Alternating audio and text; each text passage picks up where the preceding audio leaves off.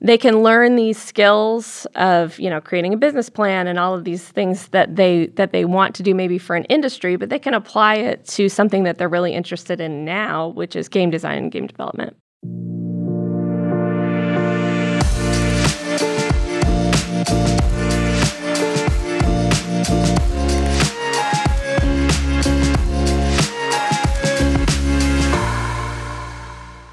Welcome to the hashtag Proud to Be LBUSD podcast series. I'm your host, Christopher J. Itzen, and today on the show we have Amy Becker from Millikan High School, who is the lead teacher for the SEGA pathway, which stands for Software Engineering and Gaming Academy, uh, which we're going to get to learn a lot about today in today's show.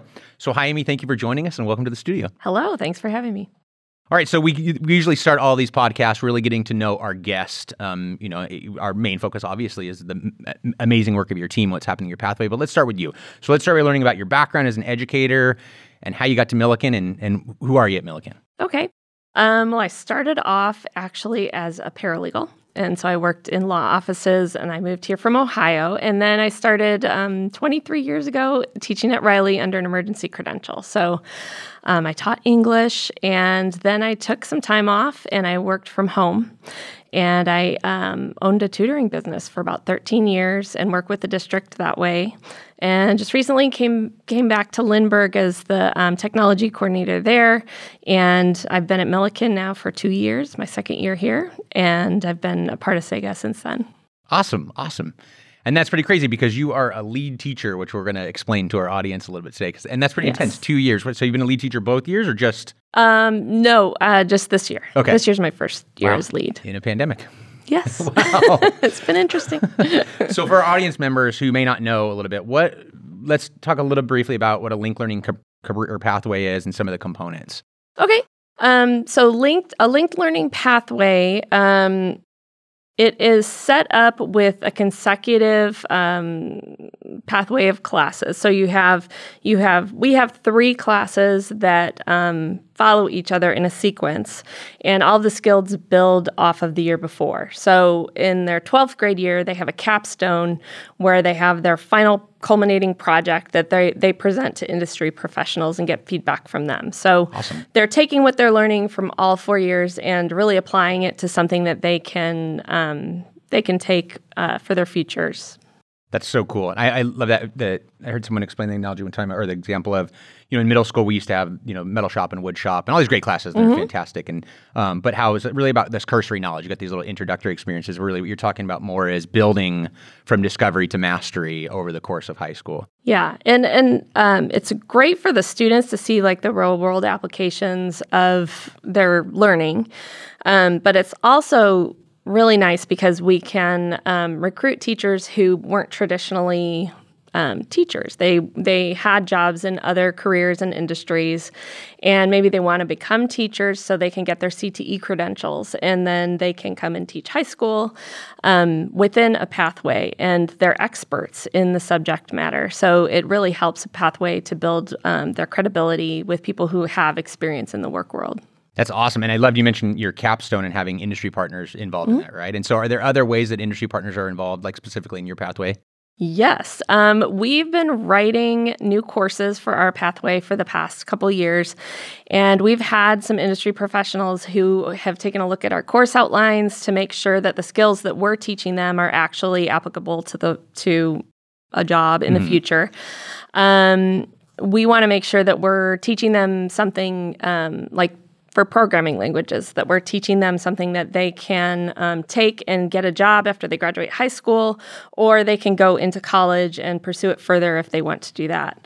Um, and the really the nice part about the linked learning pathways is that all of the students have options when they graduate. So they'll be able to earn certifications in programming mm. languages for ours, um, but they'll also be able to have their A through G requirements. They can go to college. They can go to um, two year, four year colleges. They can go to a trade school, and so they have they have many options after that. That's awesome. Mm-hmm. And so I want to dispel a myth because I've heard this lately yes. that, that, I hear, and I want to get your perspective as a, a, lead teacher. So I'm in this pathway, and you talked about there's certifications, maybe if I don't want to go to college, but there's also an opportunity for me to be focused on college. And you know, in our district, everyone we strive for A to G completion for mm-hmm. students. Um, but do I can I take those honors classes and those AP courses and have those opportunities, even though there's this CTE component to my pathway? Oh, absolutely. Yeah. Um, this the um, CTE course just those courses basically um, just mean that they're linked together. That that you're you're going to continue your learning as you move forward in your CTE courses, um, and that they're a little bit more industry specific. So you could take a CTE course in graphic design, and then um, that's uh, applied more to the um, those skills are applied more to that profession. Um, you could take a law course, an an elective course if you want to, and then you can um, you know that they'll have people teaching it that know something about the legal field um, and anybody can take any ap course in any pathway and that's the really nice part about how everything is structured because there um, there are students taking my um, my video game design course in ninth grade, and they're also taking AP computer science. And um, we even have students from other pathways kind of coming in and taking the class because they're interested in it.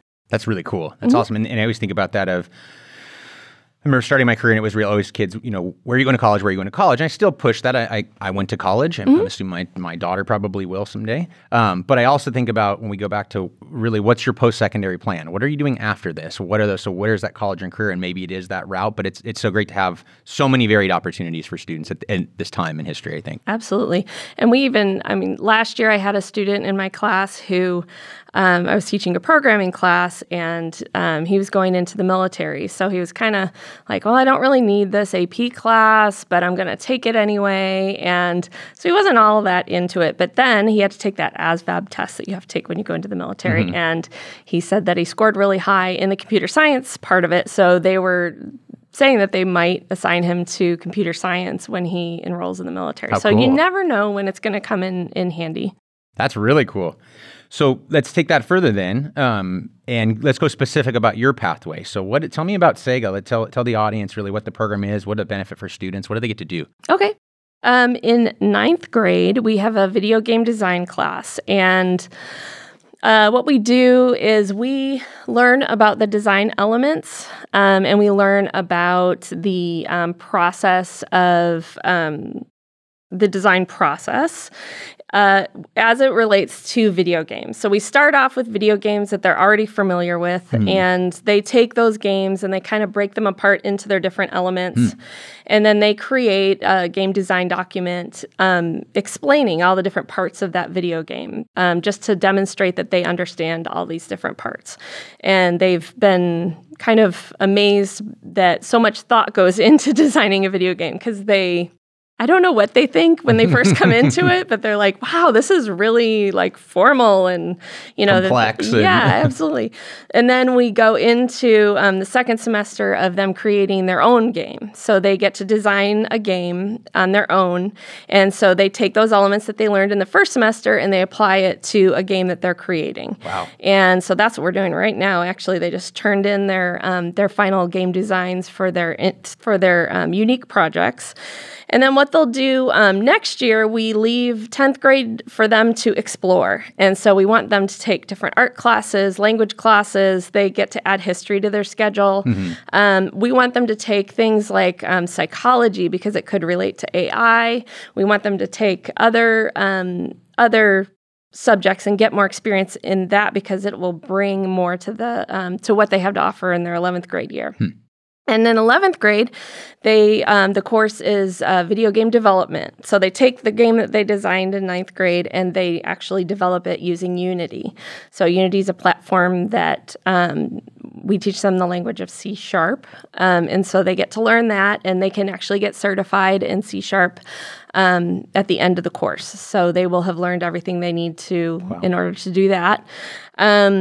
And so they that is a more of a pure programming course. Um, but we do you know throughout these courses we do explore other elements that are involved with the industry. So we talk about hiring practices. We talk about um, biases and stereotypes in the characters of these games. We talk about kind of the tech techno masculinity that is mm. involved when kids are playing the games and um, you know how to approach those kind of things so we're we're trying to teach them a, a, a balanced approach to the to the game life um, and then in 12th grade their capstone course um, they take the game that they've developed and they're going to be presenting it to industry professionals for feedback. Um, but we're also going to talk about marketing and we're talking about esports as well and how esports has become um, hmm. or is becoming um, kind of a big part yeah, of it's like college um, scholarships now, right? absolutely, yeah. We had a we had a team this year that went to CIF semifinals. Wow! And so it's really exciting to see it kind of explode. It's it's nice. I sorry to cut you off. That's just it's so crazy no. to me. It's like it's great. Yeah. Like 30 years ago, and he was like, don't play video games, they'll rot your brain. And now yes. it's beyond an industry. It's got connections with college and its own sports network. Yeah. Well, when you think about it, I mean, when when I first started teaching, I know we use computers to, you know, do word processing or, you know, we played the Where in the World is Carmen Sandiego. Uh, you know, we were consumers. And now it's really nice to see that we've evolved so that we're not just consumers, we're creators mm. of the content. And so we can teach our kids how to do that. A lot of them already know how to do that on their own when they come to the class. So that's that's kind of fun to see. Um, and one thing that the students don't really realize is how much gaming is involved in in all sorts of industries. Um, I just did my Red Cross certification. I renewed it, and it's they have an online um, module that you can do. It's self paced and it's a game. So you're going through scenarios and you have to kind of choose your own ending, and um, and it's actually a video game. So um, it's used for training in different in different um, lines of work, and and it can apply to almost any career. And that is so cool because you think about it. You know, I mean, even before we, we sat down to talk and looking at the program and you know going on your website and kind of looking through some things and thinking, okay, I'm not a techie person. Mm-hmm. Which is funny. I work in the media services, but I have people that do that kind of stuff, sure. and I'm just not. It's just not my world. And so thinking about it, it's like, oh, this is programming and coding, and of course, but I mean, just even hearing you talk about issues with ethics and technomasculinity and opportunities to be well rounded by taking psychology and thinking where that connects with AI. Mm-hmm. And then mm-hmm. even, and you brought it up, and you know, we always call them soft skills, but I think of them as 21st century skills, right? Yeah. Or, and I heard an industry partner a while ago say game changing skills. You know, if mm-hmm. we can teach our kids that, yes. just that on their own is going to set them off into a great place in the world. And so how mm-hmm. cool that I mean these kids have there's so many pathways and I think that almost dispels the myth of like, oh, you're sticking this kid in this pathway, they're choosing this major in the ninth yes. grade and that's all they're ever gonna do. And you're like, no, this is just a thematic vehicle that maybe they're the kid that goes for it, or maybe right. the kid that just leads them down a different path, but think of the skills they're getting. Yes, I know that a probably small percentage of my students are going to actually end up being game developers or game designers.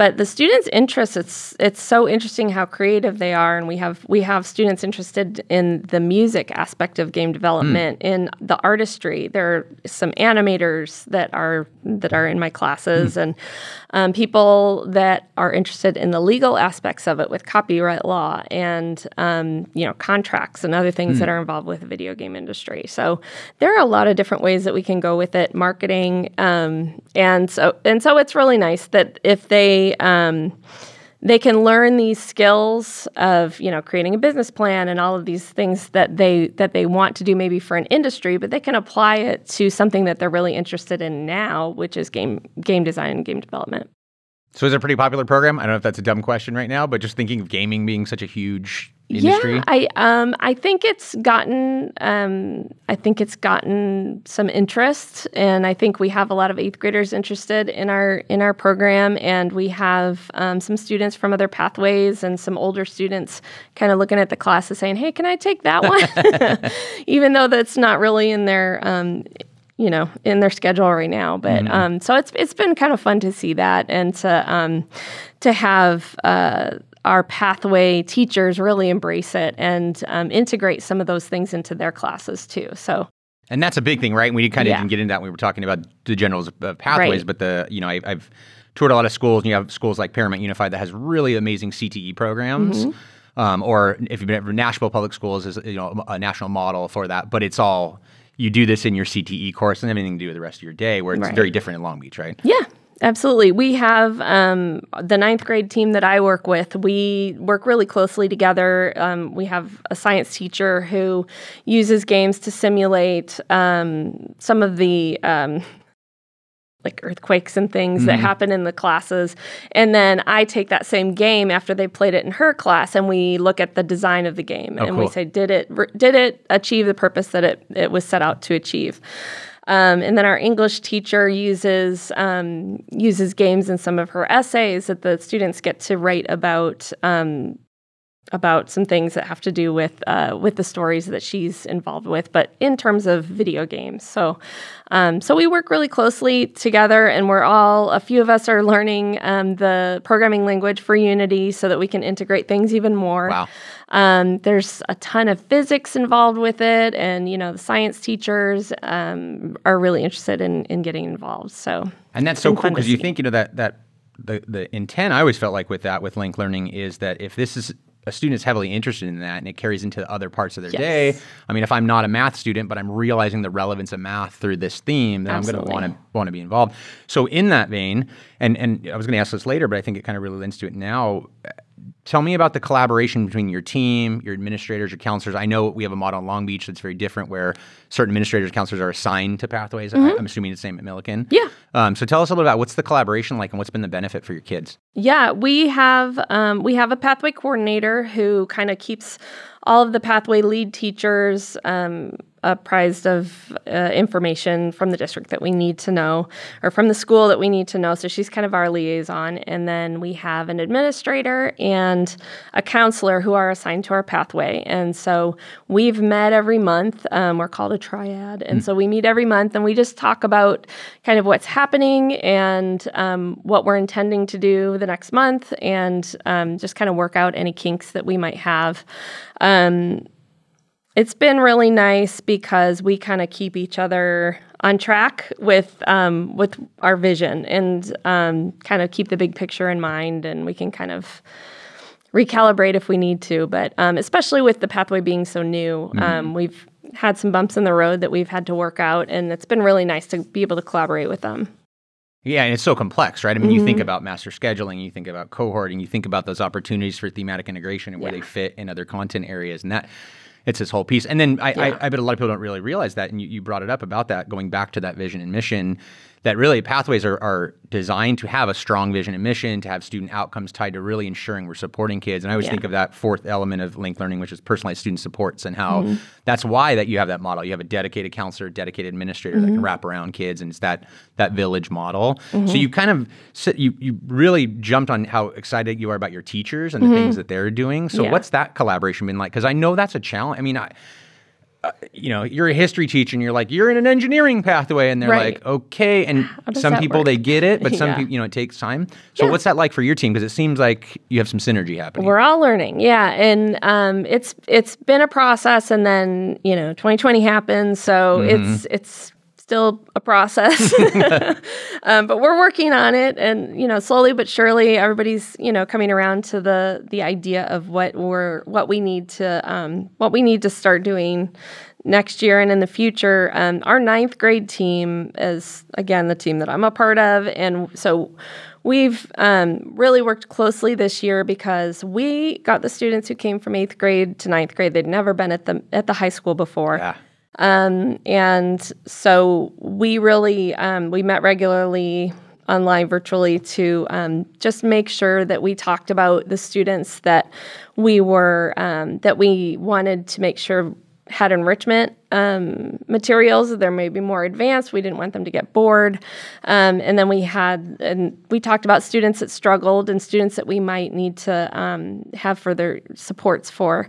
Um, we had um, we had uh, conferences with the students all together. So we would meet with them on Zoom with the hmm. three of us, and we would sit down and, and just really talk to them about what they need to do, but also what they needed from us.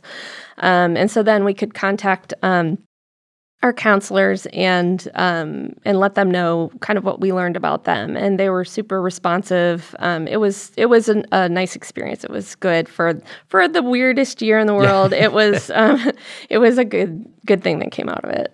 And that's it's so important, you know, those grade level teams, and you know, and, and you know the pathways we have now that kind of birthed out of just the idea of small learning community of small teams wrapping around kids. And I always think about that when I'd have a student and they're dealing with something and I don't really know how to approach them, but I always knew I could call my grade level team neighbors and say, "Hey, you're going to have the student next period. I don't know what's going on. Something's wrong. Yes. they're dealing with something, and you can find what's that entry point yep. to figure out what that student needs." And it sounds like you have that. Yes. So how are you doing? So you're only been at Millikan two years. year. You're in the middle of transitioning a pathway and being one of the leaders in that work in the middle of a pandemic. Yeah, it's been interesting. it's kept me on my toes. Um, it's actually helped me a lot to stay focused and to say keep my structure of just kind of plowing through it and um, but you know taking the time for myself when I needed it.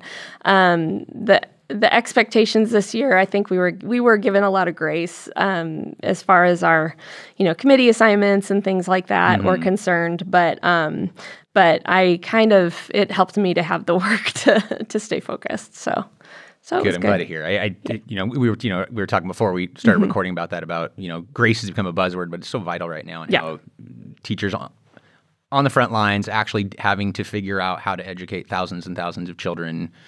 Yes. I mean, Canvas, you know, learning Canvas, all of that stuff's intense. So, Mm-hmm. Did you get? I, I had um, Michelle Tomasin, who's part of uh, the business engagement um, team over at, at the district office, formerly LB Call, and she was talking a lot about how the stress of this year in not being able to do things, you know, for kids and how hard that was, but then some of the benefit of being able to plan a little bit more. Mm-hmm. Yeah. How was that for you as a pathway lead? Did you have, I, I know you're still teaching all the time and Yeah. your day didn't change, but did you have some time to conceptualize? And I mean, as you're all mapping out this new pathway? Yes, um, and I think um, the shift.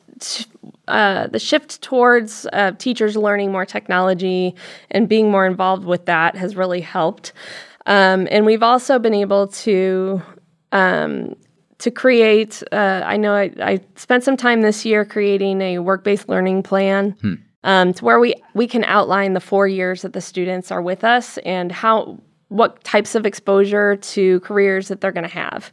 So we'll we'll know in ninth grade in English class they're going to have this type of exposure to this career, and then maybe in their history class in tenth grade they're going to get you know mock interviews or some other type of of practice towards work based learning. So that's been really nice to be able to kind of create that work based learning plan this year. Um, and then, um, you know, and just writing the courses. I'm still writing the third course. So that's fun. been- Takes forever. yes. but it's been great, and I've gotten some good support from the district. Um, thank you, Miriam. Yes, Miriam, Miriam's amazing, right? Having that CT Yes, office that she's amazing. just ma- helps you map it out. Oh, it's been great. So, um, and that's been a lot of fun. So, I, I've been glad to be able to do that, and then get getting input for um, from our teachers to do that. So, I had to, um, you know, we had to we had to sit down at one, at our meetings and discuss um, what are you currently doing, and then where do we need to take that in the future. And everybody was great. Um, they were really open about what what they did, or if they didn't do anything, what they could do in the future, and so we could take that and really shift it towards the future. That's cool. And I know I mean, you talked about real world experience at the beginning and stuff. and Work based learning is so powerful, but I think it's easy for work based learning to, to become, oh, we have this guest speaker, great. But when you're talking more, where you're talking about, let's be a little bit more methodical about our surgical and say, what do they need in the ninth? What do they need in the tenth? And how are we building them to those greater experiences that that go from exposure to actually real experience? Absolutely. Well, okay, so let's talk about the transition because I know you said it's only been two years, and I know the program was formerly called MIT, and even a few years before that, it had a, I, th- I can't remember nowadays. I think it was Global Tech or something like Yes. Uh-huh. that. It had changed over time. Um, what what were some of the reasons for change? You know, and and you and I were talking prior, and so we'll Mm-hmm. add this in about. Um, you know, the whole world's talking about equity now, and our district's really committed to really looking at our inequities and how are we changing those things Mm-hmm. and supporting all kids. So, I don't know. Let's delve into that. There's this transition. You you know, I, did you walk in after the transition and you were like, surprise, I'm going to lead this. I didn't have any. Like, what's that been like? Um, uh, okay, so so I was at Lindbergh. I loved my job at Lindbergh um, as tech coordinator, but I was at TOSA, and um, I wanted something a little bit um, more stable uh, as an a uh, teaching job, a regular teaching job. So um, I was looking to change. Both of my girls um, are at Millikan, or were at Millikan at that point. So um, so I I put in put in my resume and um, I I got the job. And just as I was getting the job, they let me know that they're just in the process of changing the pathway. So they changed the name and they changed the focus that year, but that they wanted me to work with them to write these courses and to um, kind of eventually take the lead and and um, and take it to the next step. So, um, Phil Austin-Brado was the lead teacher then, and he works with, closely with, with me now. He's involved with esports, and um, he's he's been a great resource in making that shift. And he, shout out to Phil. Phil's awesome. He is great, and he um, he builds such a, a great sense of community with the kids and the teachers, and he's he's really good at that part of it. So so um, thank you, Phil. Uh, but we had um, part of the benefits of linked learning is that students have choice. And um, in our pathway system, um, we want the students to be able to choose something that they're interested in. Um, no matter what their ability levels are, no mm. matter what their grade point average is, no matter you know no matter who they are. So, um, so if they're interested in something, we want them to be able to be engaged and to to um, to take those classes. So, um, one of the problems when the pathway was MIT was that students didn't have the choice to be there. Um, the students, it was previously organized that students didn't need um, a certain grade point average to get into MIT. Sorry. Um, and the other pathways they did. Mm-hmm. And so um, we had a lot of students that, that maybe weren't into it. Uh, and so they were just kind of put there, and so they they weren't engaged. And um, I I feel bad for them. I I wish they would have been able to have a choice. And so now um, students have a choice. We have a laureate program, so advanced students that want to um, that are interested in these um, subjects, they can join our pathway. Um, I've heard from some students in um, in uh, other pathways uh, that they kind of felt they had they these students had like 4.0 grade point averages and they um, were older students and they had felt the pressure to go into those pathways because of their grade point average mm-hmm. and they kind of expressed to me that they had wished that they had been able to go into a pathway based on their interests rather than just their grade point average. Mm. And so um, I think it's going to afford those students a lot of opportunities and um, the ability to take some fun classes and not be locked out of those because the um, pathway students get first uh, dibs on the classes. Mm-hmm. Um, and I think that um, because they're choosing to be there, then they can they'll have a um, more of a sense of pride, more of a sense of belonging. Um, we've already seen students that are are really engaged. We have some sophomores that are just they want to be a part of everything, mm. and and they have you know these lofty goals, and they want to help other kids, and it's just really incredible to that's see cool. when they get energized about it.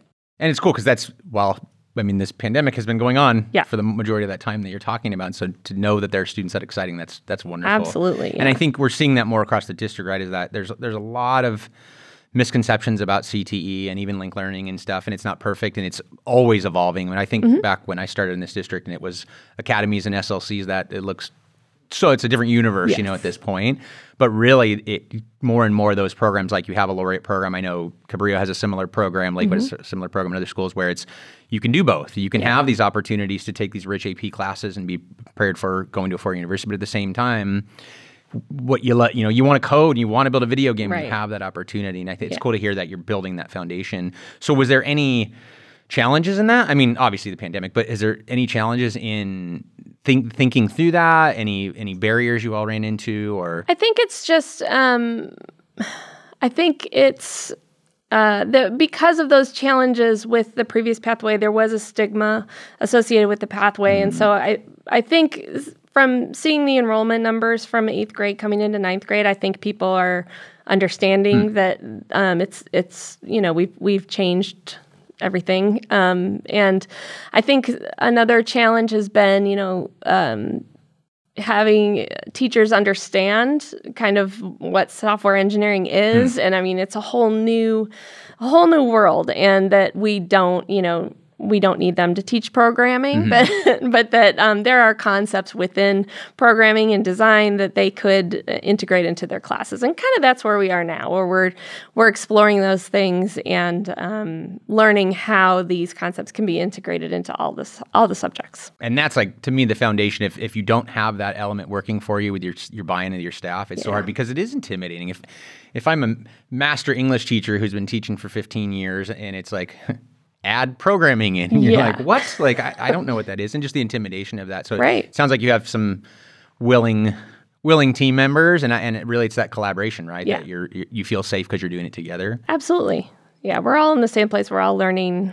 And then, especially in you know this year, everything has gone up in the air again. Yeah, so, of course. So, but I think it's opened people up to learning new things because they saw that they could during the pandemic. Hmm. They learned Canvas and they learned all sorts of new skills that they're going to use. And um, so, hopefully, the growth mindset has taken hold and Mm-hmm. we'll go forward. I always wonder about that because now we have, you know, our whole office is. I remember the the the day before or a couple days after we closed down, and Mr. Steinhauser was like, "You're going to run Zoom," and I was like. What's Zoom? Not for the district, but for our, Yeah. our broadcasts and Right. everything and the board meetings. And I'm like, okay. And our team sat down and figured it out. And thinking back, that seems lifetimes ago now, where it's like, oh, yeah, this is something we use all the time. And how are we going to still, like you were saying, how are we going to integrate that still into work? Because now we have this arsenal or this extra tool belt Yes. that a lot of us were either anywhere from just didn't know or unfamiliar to terrified of. So Mm-hmm. Right. now everyone's kind of, you know, in that fold of, well, crash course in this stuff. So Yeah. how is it going to enhance when we're back in person completely? Absolutely. So I guess really let just finish with is there anything that I didn't ask you or, or that you want to bring up about plugging your program or events or things going on? This is your your chance. Um, gosh. Well, I think I've already said I'm proud of the esports team, but I'm proud of the esports team. They did a great job. That's awesome. Um, and no, I just um, it's it's been really nice to to be a part of this team that's taking on this challenge and growth and craziness in this year. But um, but it's exciting to be a part of it and then to see to be able to plan where we're going from here. So I'm I'm grateful to be a part of it. Awesome. Well, thanks, Amy. Thank you. Thank you so much for joining us. This has been another episode of the Proud to Be LBUSD podcast series. If you like this episode and are interested in hearing future episodes, you can subscribe to our YouTube channel at lbschools.net slash YouTube or listen wherever you access podcasts. And don't forget to follow us on Twitter at lbschools, IG at Long Beach USD, and on Facebook at Long Beach Unified School District. We'll see you next time.